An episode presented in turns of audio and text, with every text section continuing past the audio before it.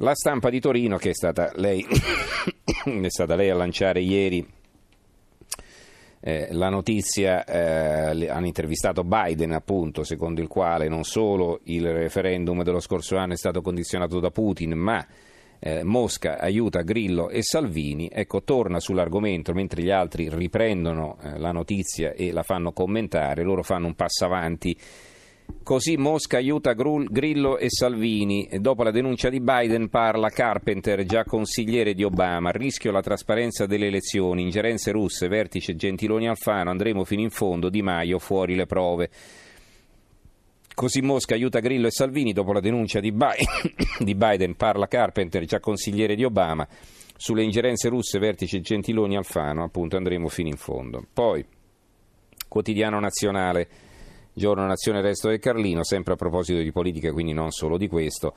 L'intervista, l'asso di Salvini, sarò premier e aumenterò la paga minima. Il dubbio, Biden, Lega e 5 Stelle sono figli di Mosca, le accuse dell'ex vicepresidente americano Di Maio è una fake news. Eh, intervista a Fausto Bertinotti, cara sinistra, muori un po' per poter vivere. quindi a proposito dei problemi che ci sono a sinistra. Italia Oggi, Matteo Renzi approfitti del vantaggio di essere solo un pezzo di Turani eh, che scrive per avere un futuro Renzi deve tagliare i ponti con la sinistra radicale e fare il Macron italiano. Questo è il consiglio del filosofo Massimo Cacciari per consentire al Partito Democratico di continuare a esistere. Renzi dovrebbe fare del PD un partito veramente suo e di tipo liberal democratico, individuando tre o quattro obiettivi chiari su cosa si vuole fare più Europa, più concorrenza, meno Stato, meno debito pubblico. Lo staff renziano però non crede a queste cose. La sconfitta del referendum del 4 dicembre li ha convinti che gli italiani non vogliono le riforme e quindi vanno accalappiati con altro, tipo le mance, nello stile della DC di un tempo. Il piccolo di Trieste, scontro sui candidati, spunta Illi, eh, Cecotti rilancia l'industriale triestino in regione e critica la Serracchiani l'ex vicepresidente Biden, Mosca aiuta 5 Stelle e Lega. Eh, la nuova di Venezia di Mestre, il PD comincia la corsa al voto, chi sta con noi è benvenuto. La provincia di Como, Boldrini, Renzi e sei ministri poco, Nuova, poco lontano Forza Nuova. Oggi manifestazione a Como, i naziskin si difendono messi alla gogna. Il tempo, Mosca aiuta 5 Stelle e Lega, le accuse dell'ex vicepresidente americano Joe Biden. Eh, il Gazzettino di Venezia, eh, aiuti russi a Lega e 5 Stelle, scontro sulle accuse, falsità inaccettabili. Questo lo dice eh, Di Maio e lo dice anche Salvini. Eh, Luca Ricolfi, cosa insegna alla sinistra il confronto Italia-Germania? Un fondo del sociologo Pensavo che alla fine il tentativo di Piero Fassino di unire centro-sinistra sarebbe andato in porto, invece si è complicato. Prima l'annuncio che Pietro Grasso avrebbe guidato una lista di sinistra puro sangue denominata Liberi Uguali, con dentro MDP, Bersani D'Alema Speranza, sinistra italiana Fratoiani e possibile di Civati. Poi la notizia della rinuncia di Pisapia che avrebbe dovuto guidare una lista di sinistra meticcia su cui far confluire un segmento elettorale molto importante, quello di quanti non amano Renzi ma non vogliono disperdere il voto. Questo doppio fallimento consegna al PD e al suo leader un problema molto serio, come evitare che con un PD sempre più indistinguibile della figura di Renzi, l'elettorato di sinistra a sinistra si diriga verso i due unici sbocchi possibili, ovvero liberi e uguali, il neonato partito di Pietro Grasso e il Movimento 5 Stelle che non pochi elettori percepiscono come una formazione di sinistra anomala, ma pur sempre di sinistra. Una percezione bisogna dire che le ultime esternazioni di Di Maio rendono tutto sommato plausibile, tassare i ricchi, reintrodurre l'articolo 18, sussidiare i poveri, sono tutte misure che piacciono a una parte non trascurabile dell'elettorato progressista. Ancora eh, Brescia oggi, le ombre russe sul voto italiano.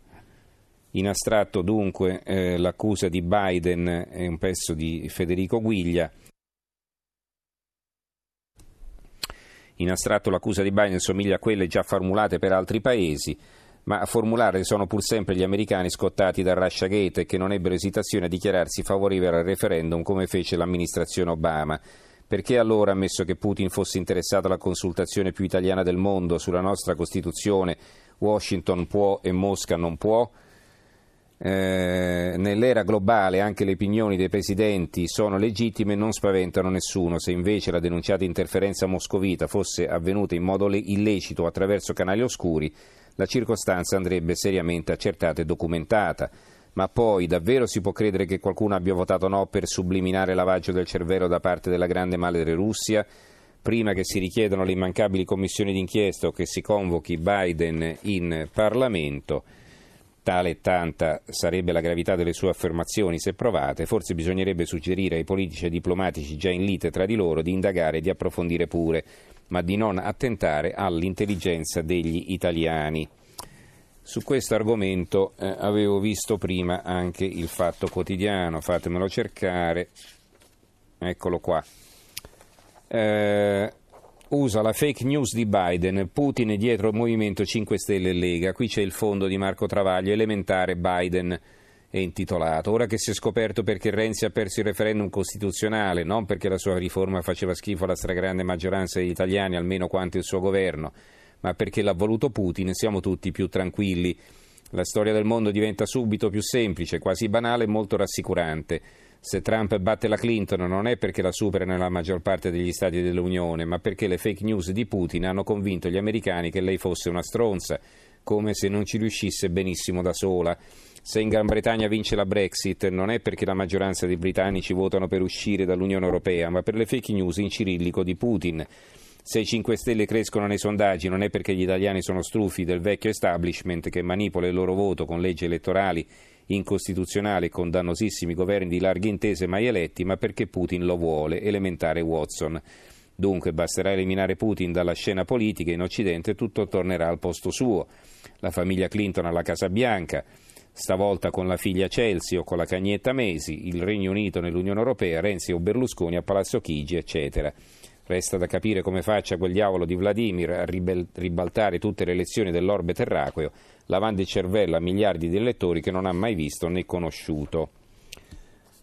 Eh, I titoli invece sulla Brexit, vi dicevo che ci sono diversi giornali che aprono su questo argomento. Allora, innanzitutto il Corriere della Sera, Brexit d'accordo accordo sul divorzio, la stampa c'è l'intesa sulla Brexit e tutelare i cittadini dell'Unione Europea, però poi abbiamo visto che non è più questa l'apertura, adesso che abbiamo il giornale loro mm. aprono con l'intervista a questo consigliere di Obama.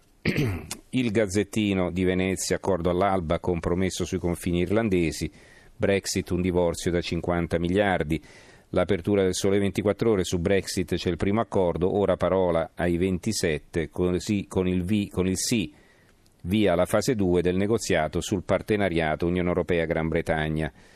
E qui ci sono tre punti. Primo, i cittadini per i residenti europei parità di trattamento. Secondo, le due Irlande, evitato per ora l'hard border tra i due paesi, quindi un confine particolare. Terzo, il conto, Londra pagherà tra 40 e 45 miliardi di euro. Altra notizia interessante sul sole 24 ore, poi riprendiamo a leggere i titoli sulla Brexit eh, ce l'hanno solo loro, Tari gonfiata, i rimborsi non partono, a due mesi dal problema è tutto fermo, i sindaci non sanno come calcolare gli indennizi né come finanziarli, esclusi aumenti sul prelievo 2018, ma resta il problema dei conguagli sulla tariffa. Vi dicevo che poi ci sono altri titoli su questo, l'avvenire per esempio, Lasciamo co- lasciamoci così senza frontiere, intesa per l'uscita amichevole di Londra dall'Unione Europea, il primo accordo tra Juncker e May prevede tutele per i cittadini europei e niente barriere tra Irlanda e Irlanda del Nord, il nodo dei commerci. Il manifesto di taglio centrale May capitola e passa alla fase 2 e ehm, la Sicilia, Brexit, prima intesa in extremis, Londra, Unione Europea.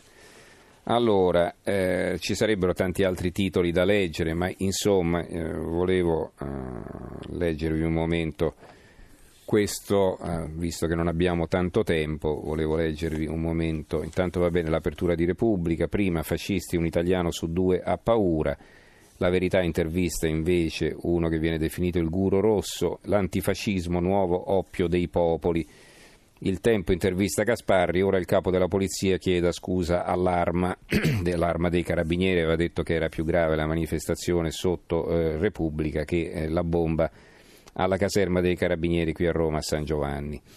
Allora, no, vi dicevo che vi volevo leggere in conclusione il buongiorno di Mattia Feltri sulla stampa. Siccome in nome del popolo è il titolo, Siccome aveva emesso il certificato medico fidandosi dei sintomi elencati dal vigile per telefono, ieri un medico è stato assolto. Un fatto lieve, ha detto il giudice, non c'è reato. Bene così, benissimo, se non c'è reato si chiude.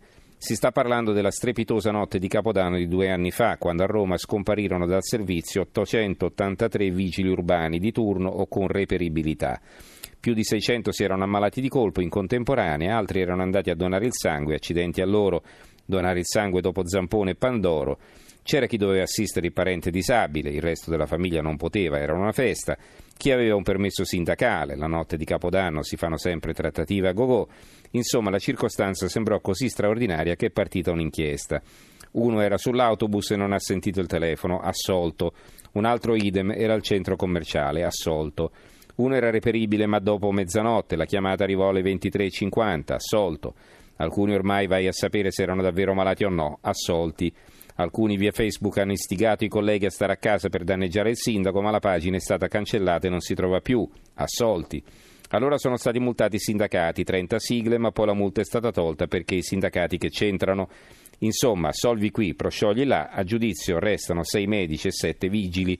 Alla fine uno riusciranno anche a condannarlo in nome, ma soprattutto invece del popolo italiano. E va bene. Allora ci fermiamo qui con eh, la lettura dei quotidiani, anche con la nostra rassegna stampa eh, per questa settimana. Ringrazio in chiusura i tecnici Gaetano Albora e Fernando Conti, eh, in, alla parte tecnica appunto Gaetano Albora e Fernando Conti, in regia eh, Gianni Grimaldi, grazie anche ad Antonio Bonanata, Giovanni Sperandeo e Carmelo Lazzaro in redazione. Ci risentiamo lunedì sera, allora grazie a tutti e buonanotte, linea a Stereonotte condotto non so da chi. Grazie e a domani, a lunedì.